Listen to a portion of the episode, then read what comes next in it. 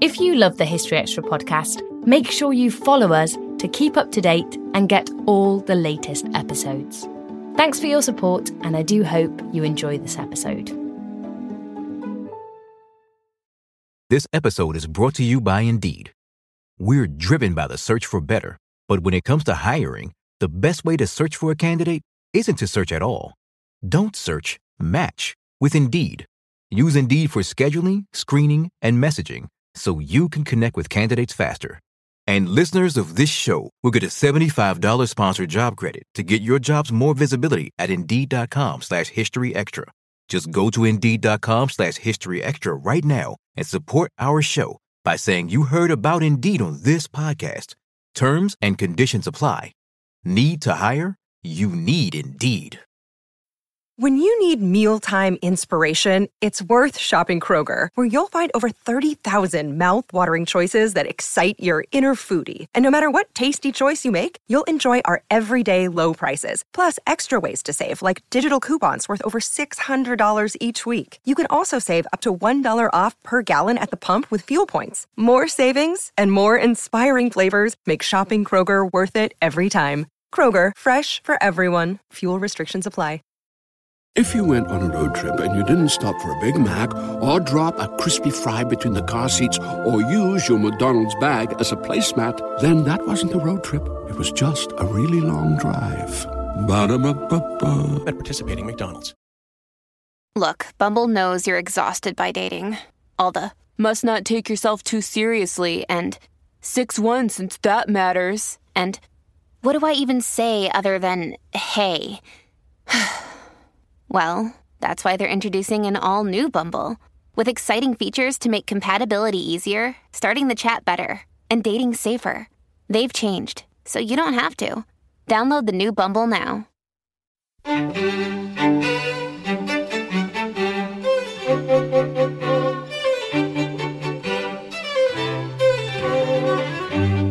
Hello, and welcome to the History Extra podcast from BBC History Magazine, Britain's best selling history magazine.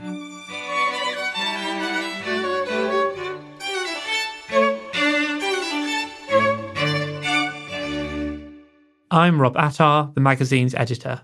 In today's episode, you'll be hearing from Suzannah Lipscomb, who's Professor of History at the University of Roehampton, as well as being a well known presenter of history TV programmes. Her most recent book, The Voices of Nîmes, draws on her archive research to reveal what life was like for women in 16th and 17th century France.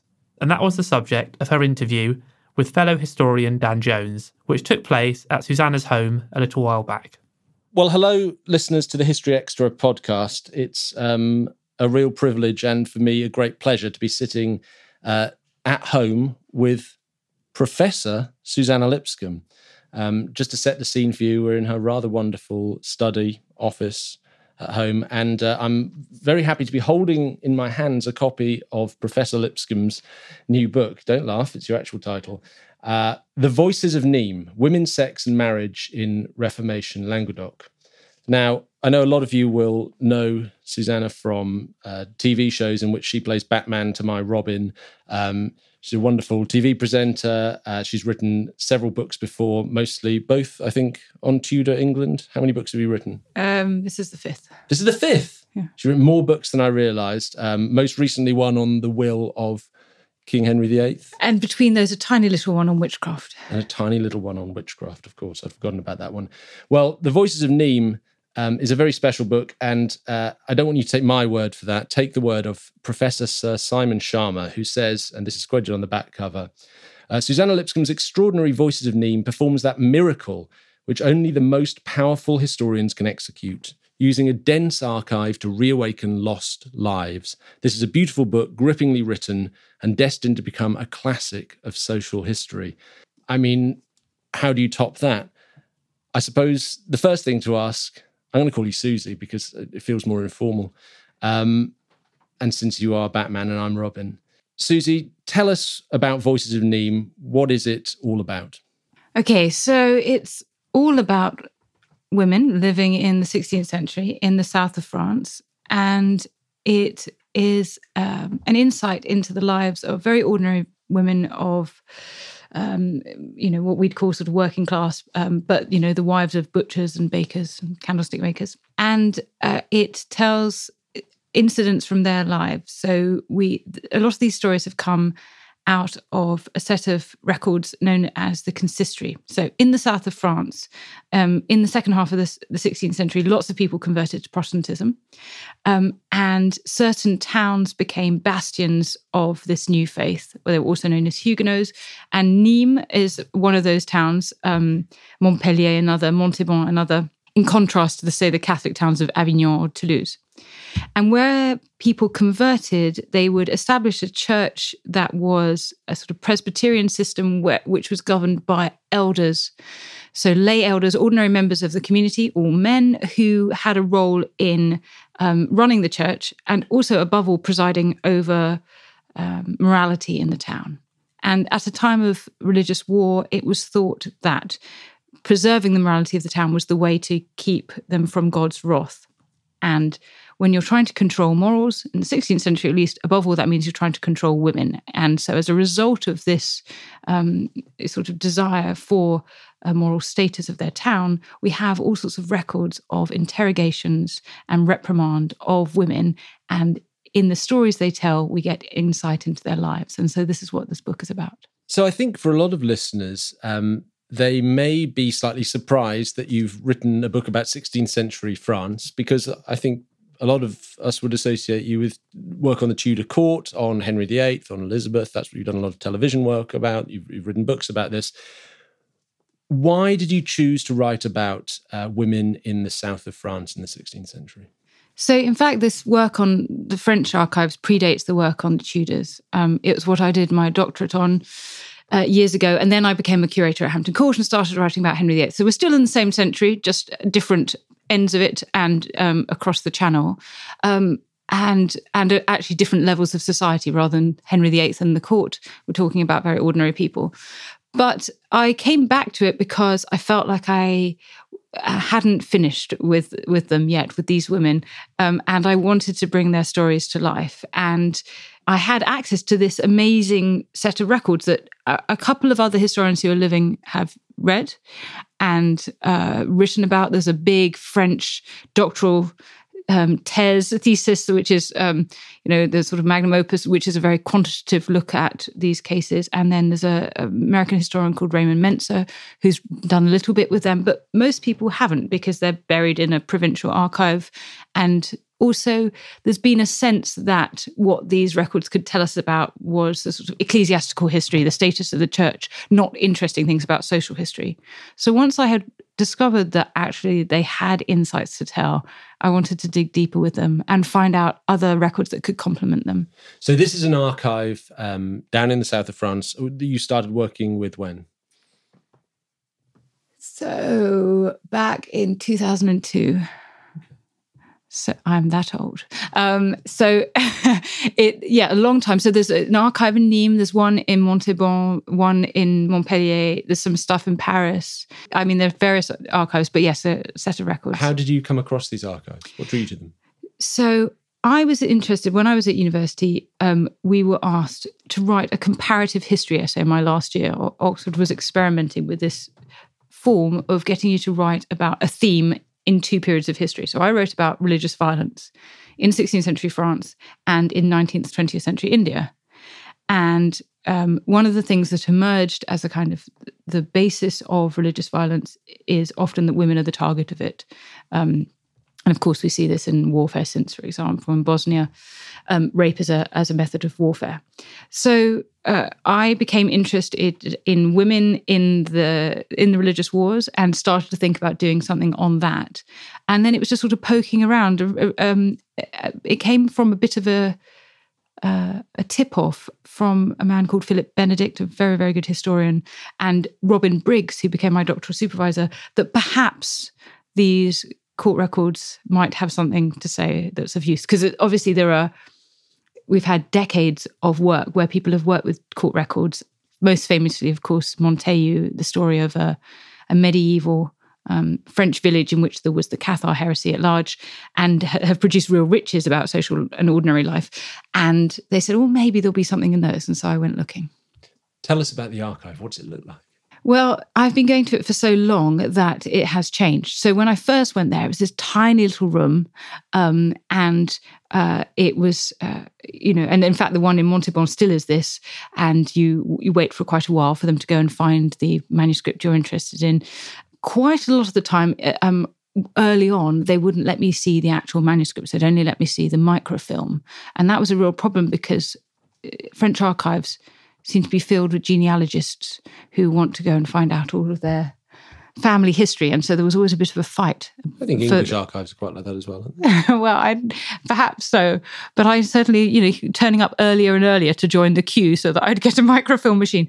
But then, anyway, as time went on, they they got they got they got confident that I wasn't about to sort of destroy the things and started letting me out the manuscripts themselves. And these days, they're like, "Oh yes, please."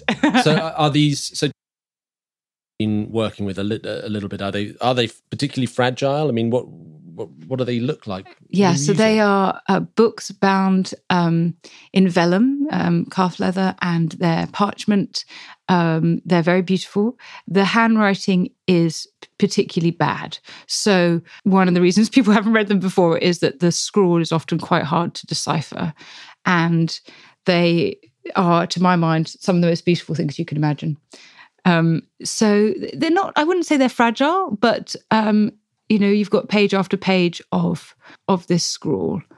Do you want to see a picture of them? Uh, well i'm looking i've got the book in my hand at the moment and there are actually some there are some rather beautiful images i these are i'm showing these are i think the pictures of the documents that you've been using so Yes.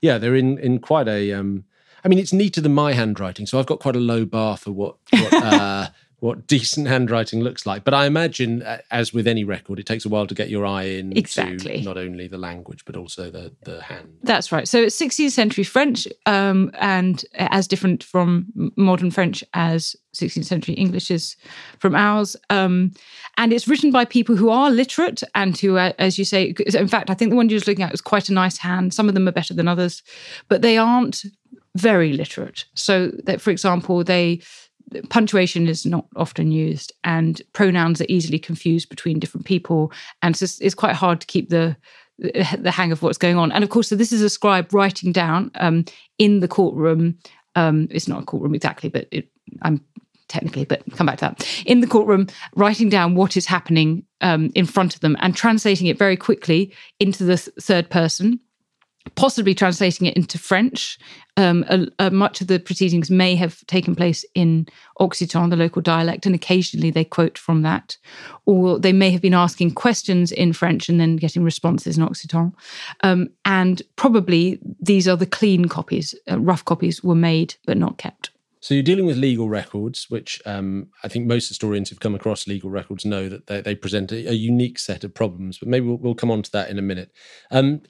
Let's set the scene more broadly um, as we work our way into the, this topic. Um, tell us what the south of France, the Languedoc, was like in the late 16th century. You, you've mentioned a little bit that there are there are Protestant towns, there are Catholic towns, there are obviously tensions connected to the Reformation, but as you do in the book, so so evocatively set the scene of this this countryside. What's going on? What does it look like? What is it like to live there?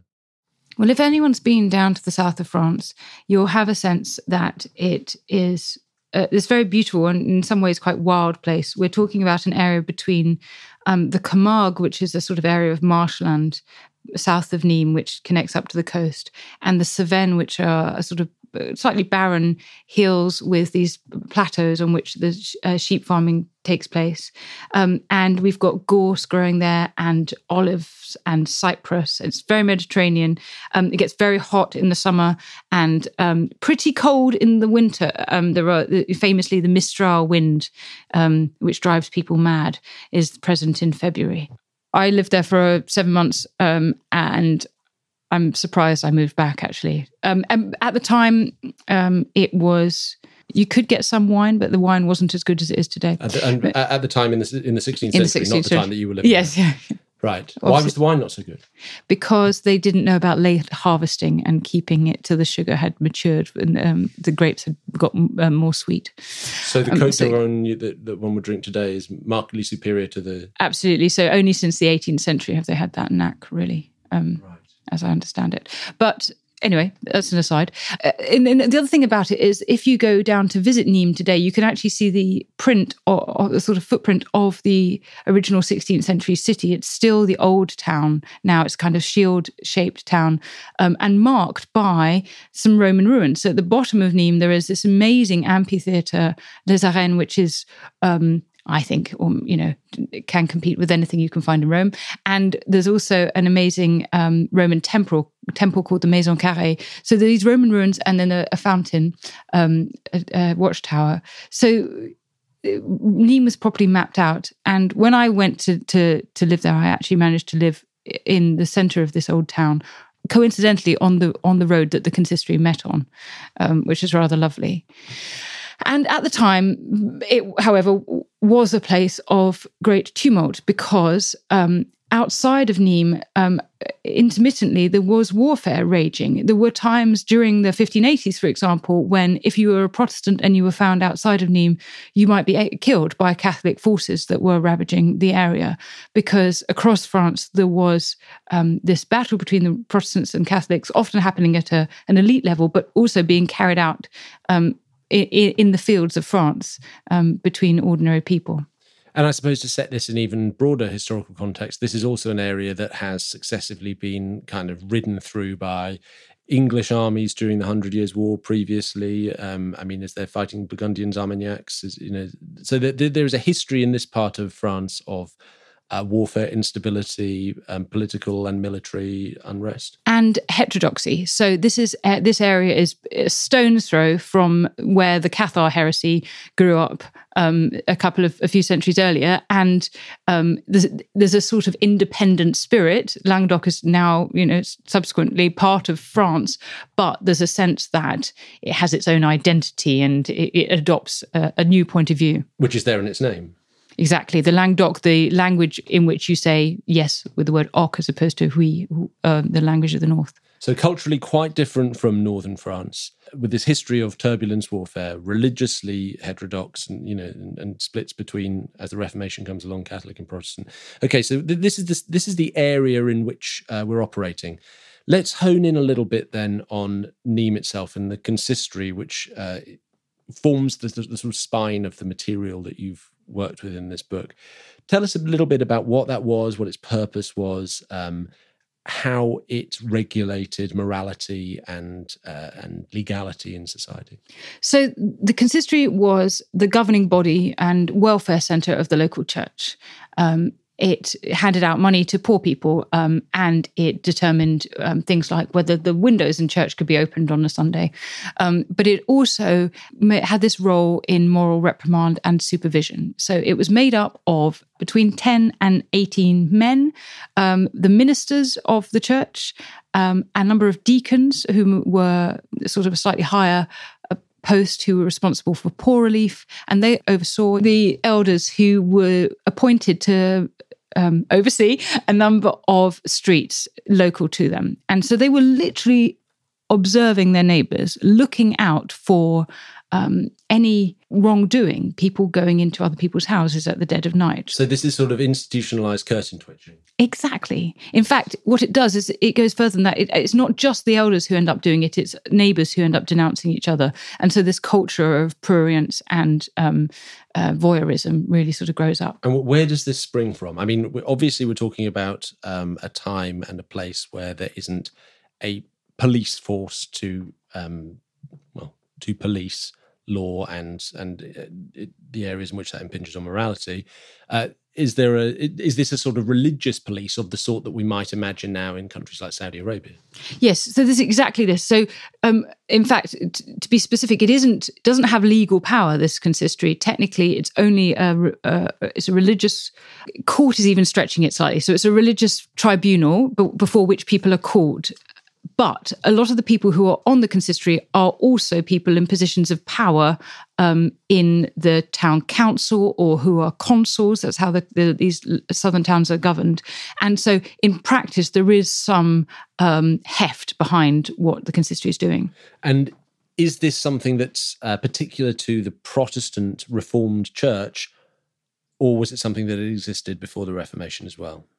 It is especially developed um, it by the Protestants. I mean, it, because it involves so many lay people in the governance of society, which isn't really something that the Roman Catholics um, would have adopted. And also, there's a specific reason why we don't have this sort of um, these sort of records from Roman Catholic areas, although we do have um, some bishops' tribunals. We don't have it from you know ordinary people policing each other because people's sins are dealt with in the privacy of the confessional as opposed to being aired before this panel of judges who will, will you know lay judges but judges all the same who will then determine what punishment should be imposed. Right so we have a sort of semi-official um, moral police neighborhood watch type organization institutionalized in the consistory consistory.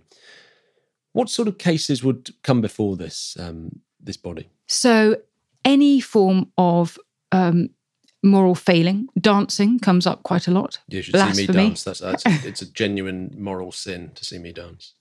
Well, you'd have certainly been before them, um, and in fact, you'd also have also been there for your speech because um, my speech. Uh, you've been very clean so far today, but generally speaking, um, any profanity, blasphemy would would call somebody before the consistory. Um, Serious stuff. Like if I if so if I drop something on my foot, oh, damn, that hurt. Yes, that's that's thing. enough. Yeah, invoking the devil. People did that in speech sometimes, um, um, and that was considered the devil very take serious. this copy of the Voices of Nîmes, which just landed on my foot. Yes, you That did. would- You'd, you'd be in trouble now. I'd right. be right up before the beat. Yes, and we've Okay. got you know we've got a recording of it, so we know it's. Uh, So, so we've got dancing, proof. Um, dancing, um, swearing. swearing, um, all manner of um, sexual misbehavior. So, uh, adultery, obviously, uh, sex before marriage. Um, when we do one or two cases of um, homosexual activity uh, disappear very quickly from the pages uh, um, because they're considered so serious they're sent to um, be considered in front of the the actual legal uh, magistrates um, but uh, in, for heterosexual uh, misdemeanors certainly appear a lot. Um, and also quarrels when people have fought with each other that appears a lot as well. Um, people going to roman catholic services uh, partic- even if they've stood at the back and not participated. Um, it, there's a whole you know so if they've uh, carried out superstitious rituals if they've gone to see um, uh, one of the bohemians they're called the sort of soothsayers or um, local fortune tellers you know there's basically a lot of activity that will bring you before the consistory So this would bring you up before the consistory. And what sort of punishments could they hand down? The consistory itself could only hand down spiritual punishments, i.e., um, shaming punishments like being called before the consistory itself and having to say that you're uh, sorry and that you shouldn't have done it. So actually being called before the consistory is punishment in itself, in a way. To be interrogated isn't, but then to have to perform the sort of ritual of, of apology is. Um, but worse still is to do so on a Sunday in front of the entire congregation. This is a point at which everybody, nearly everybody, I would have thought, is going is required to go to church every Sunday. Whether they are or not is another thing, but they are required to be at church. Um, they're not allowed to have shops open during services, for example. Some of the elders go and walk around and check they're not doing that. Um, so everybody's there, and in front of everybody, you have to say what you've done. If you refuse to do that, or if you uh, commit to the sin again, then they might excommunicate you from the church, which doesn't sound like a big deal, but actually means that you're thrust out of both social and economic community, and you can't do business with people. Um, you can't uh, socialize with members of the church. So it is actually quite and you're going to uh, hell. Uh, well, there's that too. Yes, Worse than worse than anything, that isn't it? Hell. they certainly believe so. Yeah. Yeah, I mean, and this is, I mean, I mean, only being half flippant. This is a very excommunication in a predominantly Christian religious age is a serious punishment because your mortal soul is in jeopardy as well as no one will talk to you down the pub. Yeah, and it's very hard to believe uh, to sort of to get one's head around how um, deeply they feel um, the need to be seen to be respectable. I mean, there's there was um, Jon Ronson did that book a few years back about being shamed online, and I think that's the yeah. only sort of comparison that we can have. It the, the shame factor is very very high. Um, to be shamed in front of your community and then to um, think that this is going to have eternal consequences is very serious indeed. Well, I think you pick up on a good point by mentioning that Ronson book, which was uh, sort of, I, I guess, the thesis in, and Bronson's book is that uh, the forum for public shaming, in, in some sense, today has moved onto the the internet and principally onto social media sites. Do you think it's the case that every society, in some way, has these kind of shaming uh, forums and and rituals and mechanisms? I mean, is that is that just a part of society, and is what we're seeing in Nîmes it's expressed through the consistory? I think that seems like a plausible hypothesis. I mean, perhaps there was a period where before social media where we thought that we were past all that and you know it's absolutely fine to have children outside of marriage and it's absolutely fine to, to have uh, relationships with anyone you've well you except fancied you had, you, or had, you know you had the tabloid press which would you know gleefully as i remember growing up in the 90s you know moral scandal you know shutting your whatever in the fridge door or having a, a kid with the that's true. I suppose that for most for most ordinary people wouldn't appear in the tabloid press, but but certainly a certain class of uh, if you had any sort of public standing at all, you might do. Hmm. Um, and so I suppose that's the equivalent. So perhaps yes. I mean, I can't think of. Uh, that was the, that was my best guess at a time when we might have said we were past it, but we weren't. We, we- it was just waiting to to make a, re- a return. Okay, so let, let, us get back to um, the specifics of Nîmes. We, we have this organization, it can shame you, it can punish you. Um, talk to us a little bit about women in society in the south of France at this time, because that's what you, you focus on using this book. It's, it's uh, partly a, well, it's a case studies that draw out um, aspects of women's lives more generally through their interaction with the consistory. So tell us a bit about women in the south of France. Okay, so women in the 16th century, generally speaking, are operating at a disadvantage to men. I mean, this is a patriarchal society in which women have no uh, official positions of power, um, that they cannot hold. Uh, um, you know, they don't have roles in church, they don't have roles in um, in the law, um, in government. Um, they don't own anything after marriage; it all belongs to their husband.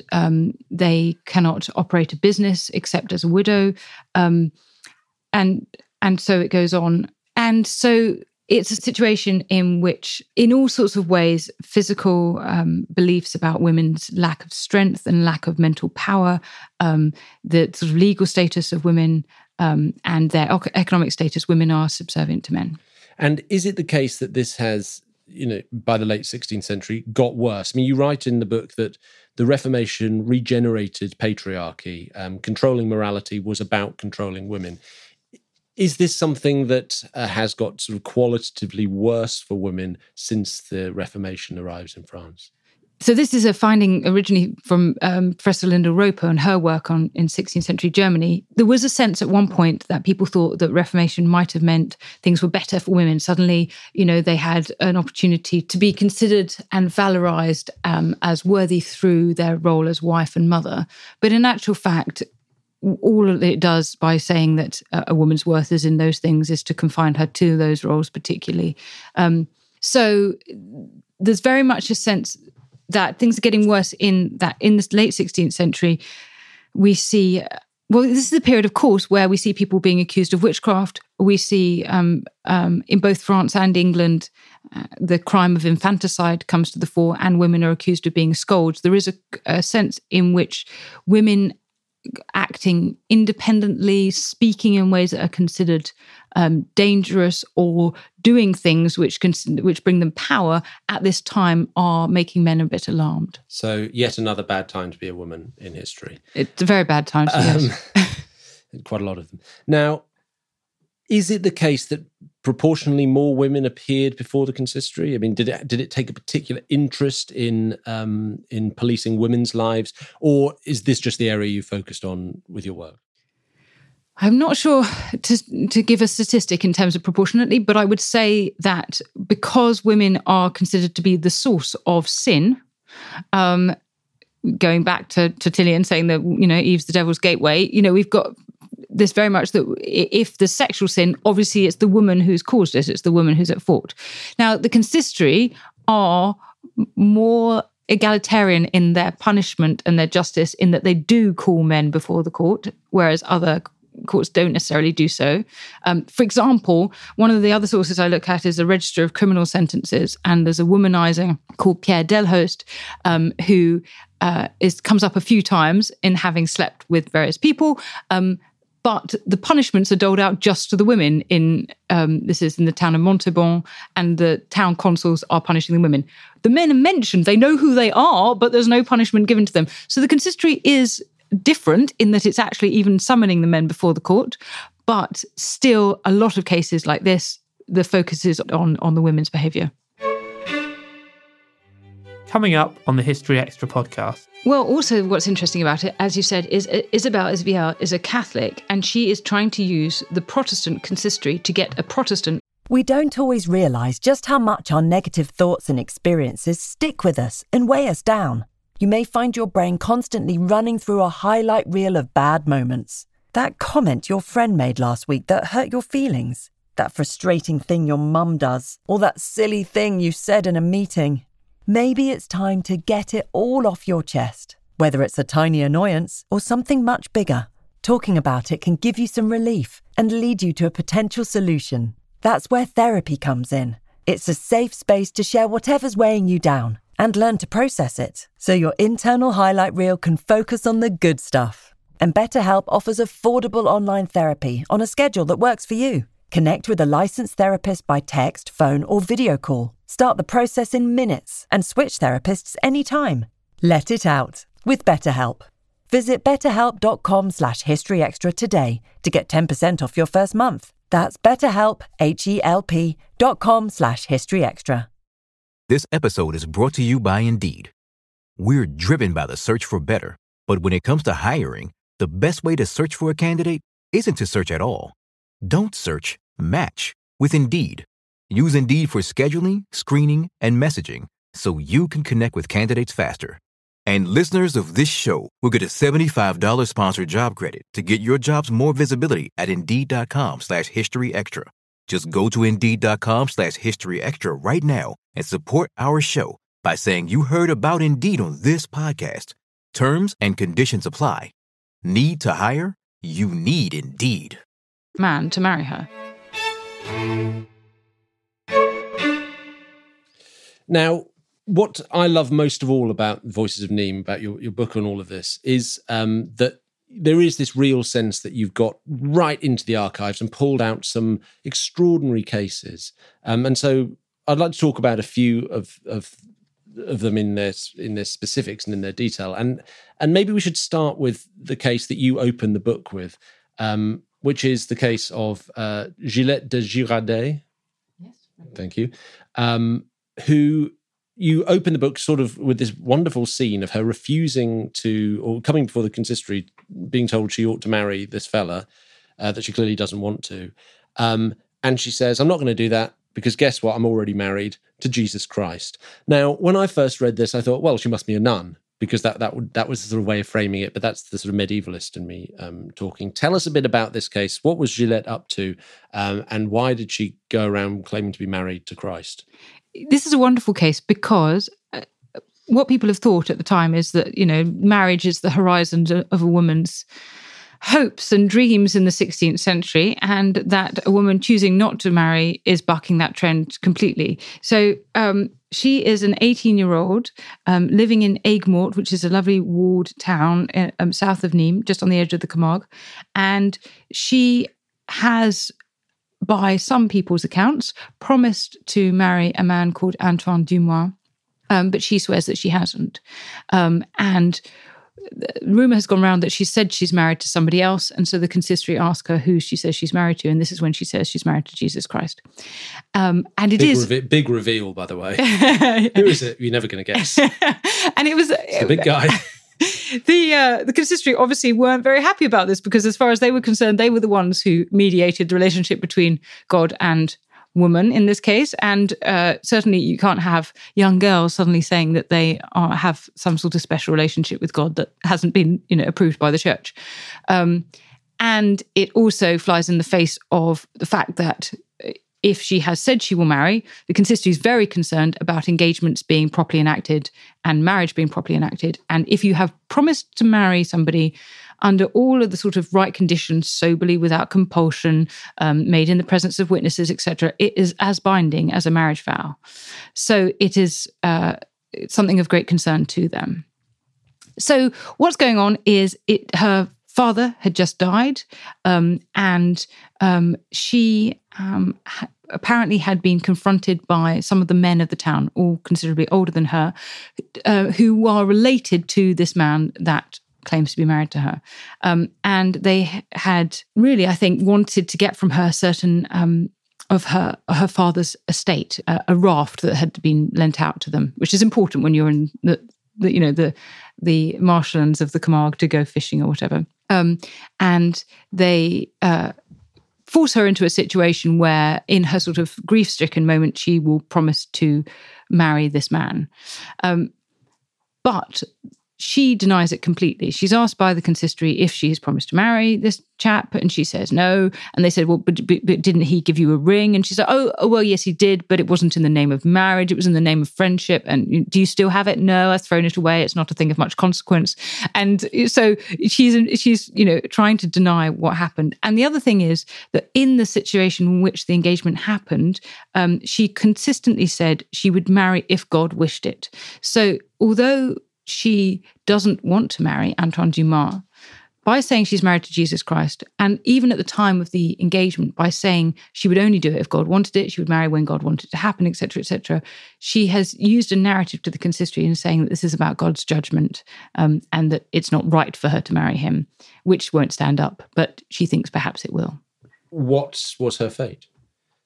Her fate, unfortunately, in this instance, does not turn out um, as she wished it. Um, in the end, there are a host of witnesses saying she made these promises, um, and that is good enough for the consistory to force her into the match.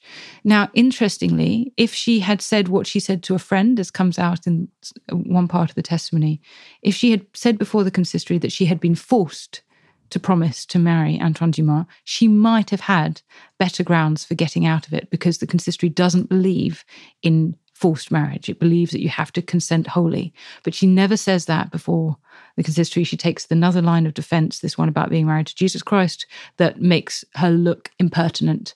And so her fate, of course, is to be forced to do what the men of the town want her to do. Why do you think she went for such a, you know, it's pretty bold defense? I don't know. I mean, it's a theocratic society. You think perhaps perhaps she thought that you know appealing to um, divine reasoning or to stressing the nature of her faith that that prevented her from this uh, worldly match would have been powerful enough um, or or maybe it's not calculated at all. Maybe she really did feel that uh, in her heart of hearts that that was that was the dominant relationship of her life and that she didn't have the energies to give to this marriage. Now a lot of the cases that uh, you've discovered in these archives that you've worked with, that you've investigated, you've written up in Voices of Nîmes, are to do with marriage and are to do with disputes about, hey, you said you was getting married to me. Yeah, well, I was drunk, you know, whatever the, the, case may be. And and it's it's this area of uh, male and female interaction that come, seems to come up in your work again and again um, for obvious reasons. So I, there's a, another example I wanted to talk to you about, which is uh, concerns Isabelle Viel. Um, who's a Catholic girl who forces a recalcitrant Protestant man to marry her. And uh, there's a sort of um, a, a, rather good third character in this, which is a sort of hellcat mother-in-law as well. I, I seem to um, I seem to remember. So perhaps you could t- tell us about this one because this kind of flips the previous example in the sense that uh, where we had, you know, with Gillette who said, no, no, I'm married to Jesus, doesn't want to marry a man. Here we've got things working the other way round. There's a man who doesn't want to marry a woman, but it's a bit more complicated than that. So tell us about it. Well, also what's interesting about it, as you said, is Isabelle Isviel is a Catholic and she is trying to use the Protestant consistory to get a Protestant man to marry her. So she is also um, a young woman. Um, the man to whom she says she's engaged, Claude Dupont, is a weaver. He's a, a probably around 20 years old. Um, and um, he she says they've gone through the ceremony of promising to marry each other in this in the 16th century in France. This is um, you drink in the name of marriage in colloquial custom. You say you're going to marry each other, you have a drink in the name of marriage, and you promise to give your bodies to each other. Um, and that's engagement. If you then go on to have sex, you're married without having to have an intervention of a of a, a priest. And she says that this has taken place, that they had gone for a walk together. They chatted about a vineyard that she owned, um, and they had gone to the house of her uncle, um, Jacques Dubois, and there they had drunk in the name of marriage and promised to marry each other. Claude Dupont completely denies it um, and is also quite insulting about Isabel. He says that she's a papist, uh, she's a drunk, um, and a whore um, and a thief. And he repeats this character assassination more than once. And he also says that she's gone to the nearby town of Arles and been pregnant whilst she was there, or, or had been pregnant and gone to Arles to give birth. So he, you know, he thinks very badly of her, and he refuses to marry her. But the problem is, she keeps to her version of the story, where he keeps changing his. So after a while, he says, "Okay, well, look, we did go to her uncle's house, um, and we did drink, but it wasn't in the name of marriage. Um, and I also said I could only do it if my mother consented. And when you had sex once, yeah, it doesn't really count, right? Um, and uh, that's when the, mo- the mother who lives some distance away, his mother, um, uh, obviously hears about all of this and turns up and is absolutely furious and says she will disown her son if he marries this woman um, that, you know she doesn't consent and the age of consent under french law is really important um, by this period of time a man has to get consent from his parents if he, or a male guardian if he's under the age of 30 she's his age is a bit in, in doubt at this point. Um, she says uh, he he is under the age of thirty, and I don't consent, and he's not going to marry her, and etc. etc. And it looks like it's all um, going to go horribly wrong for, for Isabel. But the problem is for Claude is that Isabel has good witnesses. She has a, four people who can say, look, yeah, it did happen. The engagement has been enacted in all the ways that the church say it should be. The consistory still clearly don't want to favour this Catholic girl instead of the Protestant man, but he's paying to rights. He's, but there, um, it goes up to a synod, a level above the, the consistory, and suddenly out of the woodwork appears an uncle of Claude Dupont who says actually he is old enough um, to consent. He may look 20, but he's actually over the age of 30. And I give my um, authority for him to marry anyway. And Isabel gets her man. Whether she wants him or not by that point, after he's called her a thief and a drunk, I don't know. But perhaps she had been pregnant, in which case it would have been hard for her to find another spouse. And um, she makes the most of the opportunity. Now, I'm not going to claim to be an expert on marriage. However, you have been married quite a while. 10 years. Thank you very much. So that's, you know, it's, it, it, well, I'm not saying I'm expert. expert. I mean, I'm experienced. That's a different thing. Um, however, this doesn't sound like the basis for um, a happy marriage. But if you've been up for the consistory, calling each other sort of, you know, horse, Latin, drunk, all of this sort of thief, all of this sort of stuff, um, do we know how things turned out between them? We don't. And this is the the sad thing is that the cases then disappear. So sometimes I was able to follow cases up. Sometimes in um, the baptismal records, for example, I could find, you know, then they went on to have five children and, or, or um, you know, know how long they lived. But unless something else goes wrong between them, they don't come before the consistory. And that's one of the downsides of this set of records is that most of the time I'm working with where there have been moments of social breakdown, where people have disagreed, where they have a difference of opinion. Happy marriages don't tend to make it into the sources.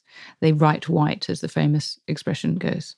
So, um, so if they were happily married thereafter, or even if he left her and there's no sort of paper trail, we we wouldn't know about it. When you're working through these cases, I mean, do you start to feel sort of close to these characters, and is it frustrating um, when they then disappear from your record, or, or can you not allow yourself that kind of emotional engagement?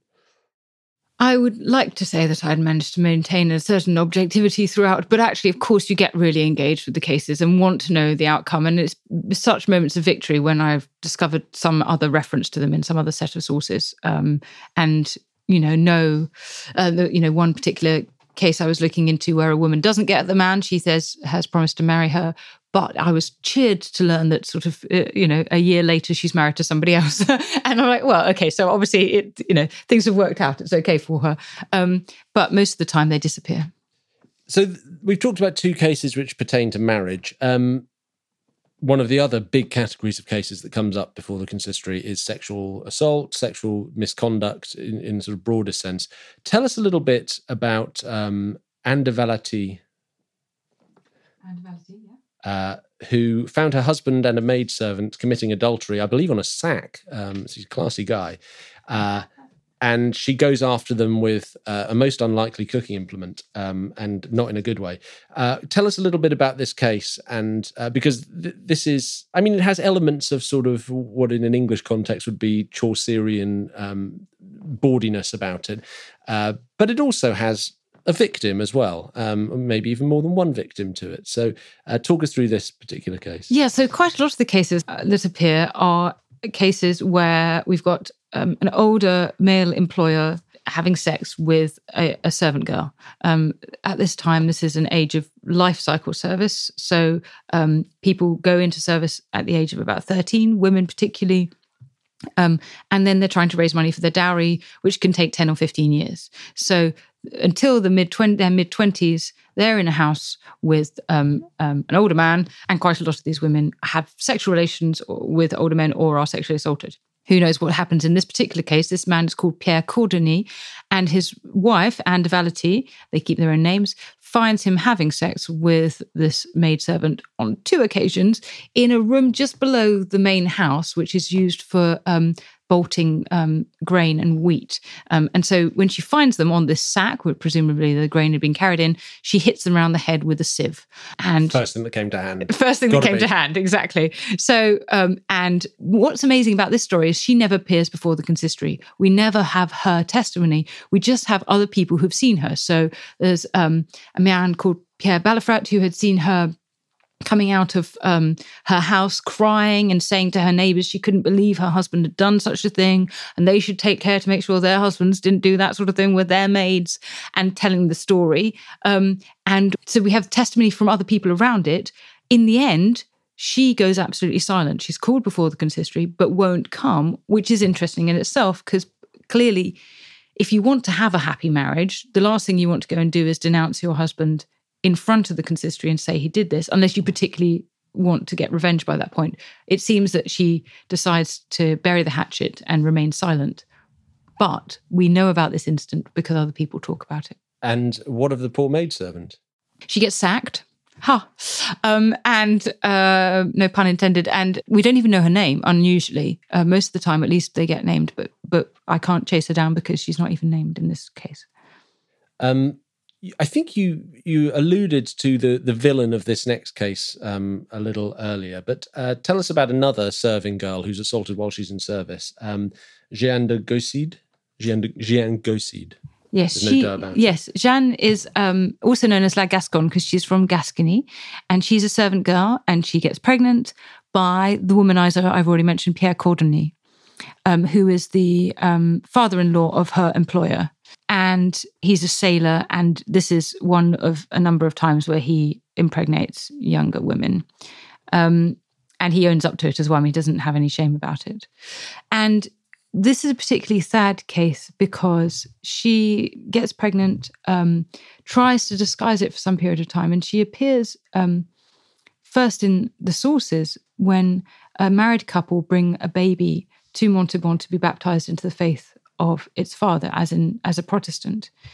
Um, and when the story was investigated, it becomes clear that she had become pregnant um, um, and gone to her employer for help, and her employer had said that she should take some medicine with which to bring on the menstruation, i.e., to cause abortion, um, uh, and cause a surgeon called Pierre Goby to come and see her. But it turns out, you know, she's already far too far gone.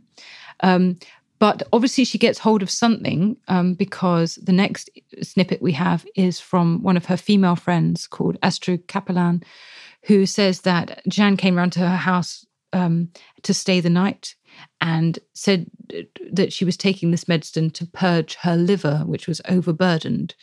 Um, and Astrud says well, clearly that's not the case. You know, you've, you've got a big belly and your big breasts. Um, uh, you you must be pregnant. You can't tell me that you're not pregnant. And we have this direct speech reported.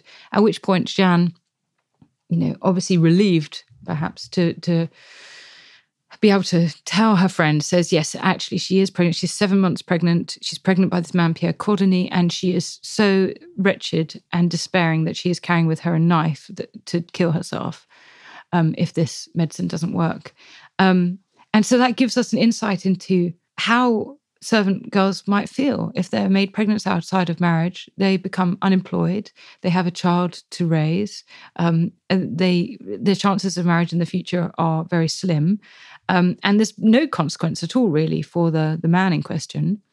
But the story has a sort of happy ending in that because we see her um, sending the baby to be baptized into the faith of his father, we learn about the case. It comes to the consistory's attention. And so Pierre Cordonnier is called to justice. And it looks like Jeanne has manufactured this situation in order to create exactly that effect. Explain that a little bit further. She's manufactured the situation in order to bring him into the public eye and, and have this time of reckoning. Well, she's Catholic, and um, so she has to deputize a couple to take him, the child, not just to be baptized anywhere, but she says take the, take the child into the, the city of Montauban, which is where the assault has occurred. So it's happening before his church. And then when your baby is baptized, you name the father. So this couple names the mother and father. And so it directs the light of the church onto um, this illegitimate pregnancy.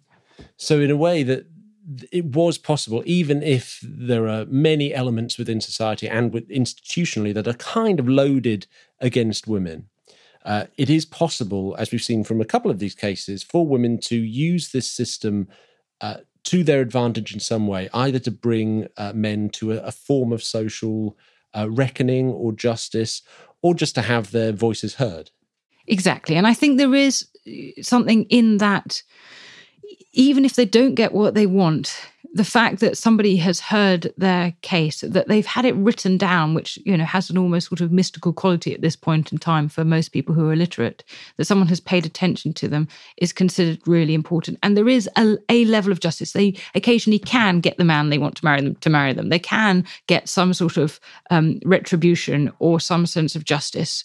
Um, it is a limited amount of power in a patriarchal society, but it is something. And what it does expose is the way that women tried to get this, that they would approach the consistory or other authorities in pursuit of their own ends.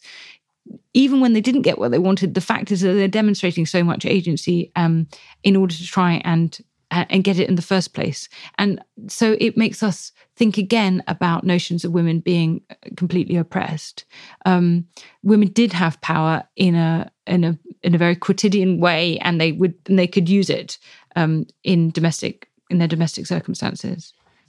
There's one more case that maybe you could say a little bit more about, which is about three women in Ganges carrying out superstitious rituals to heal a child. Because this case is interesting, I think, because it it doesn't quite touch on the same issues of sexual morality, adultery, sexual assault that we've been talking about so far. So, uh, maybe broaden out the scope of other things the consistory could deal with. Yes. Yeah, so, this is um, a story of these three women who turn up with a sick child um, to Ganges, which is a little village in the Cevennes, um, and they get the help of a local.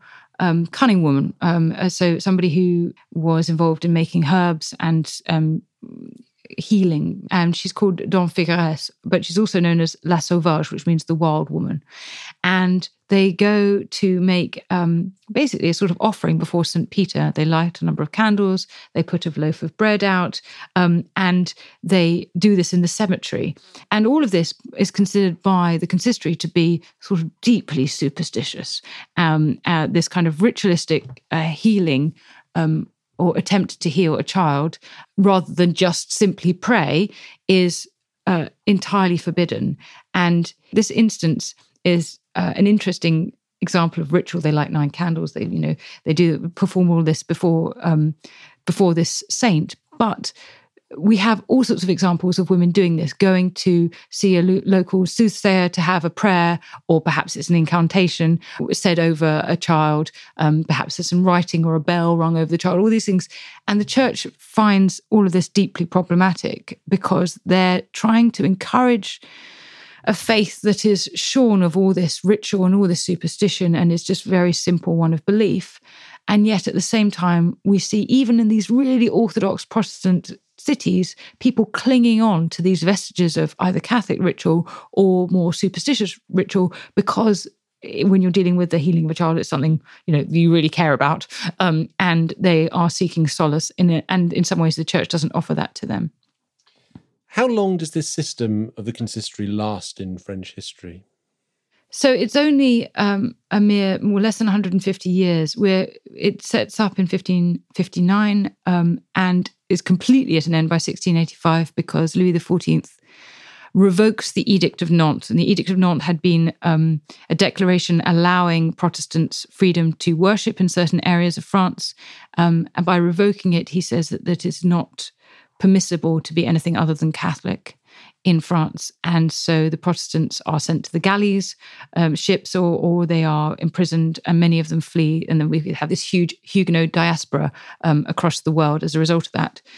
But in practice, um, I stopped using the records in around 1615 because after that, the church starts to decline in its level of confidence. And so, as records for the sort of thing I was interested in as sources of social history, they become less rich. Um, so it's only a really you know short period of time. I I look at them for about 60 years, um, and so we have this you know insight for for these few decades. But I think what they're showing us is um, a, an insight into a form of behavior that is going on otherwise it's just that we don't have records capturing it at, at other times so this is a, a, you know a really amazing kind of window into a, a, sort of snapshot of just a few decades of French society that we have existing in those records.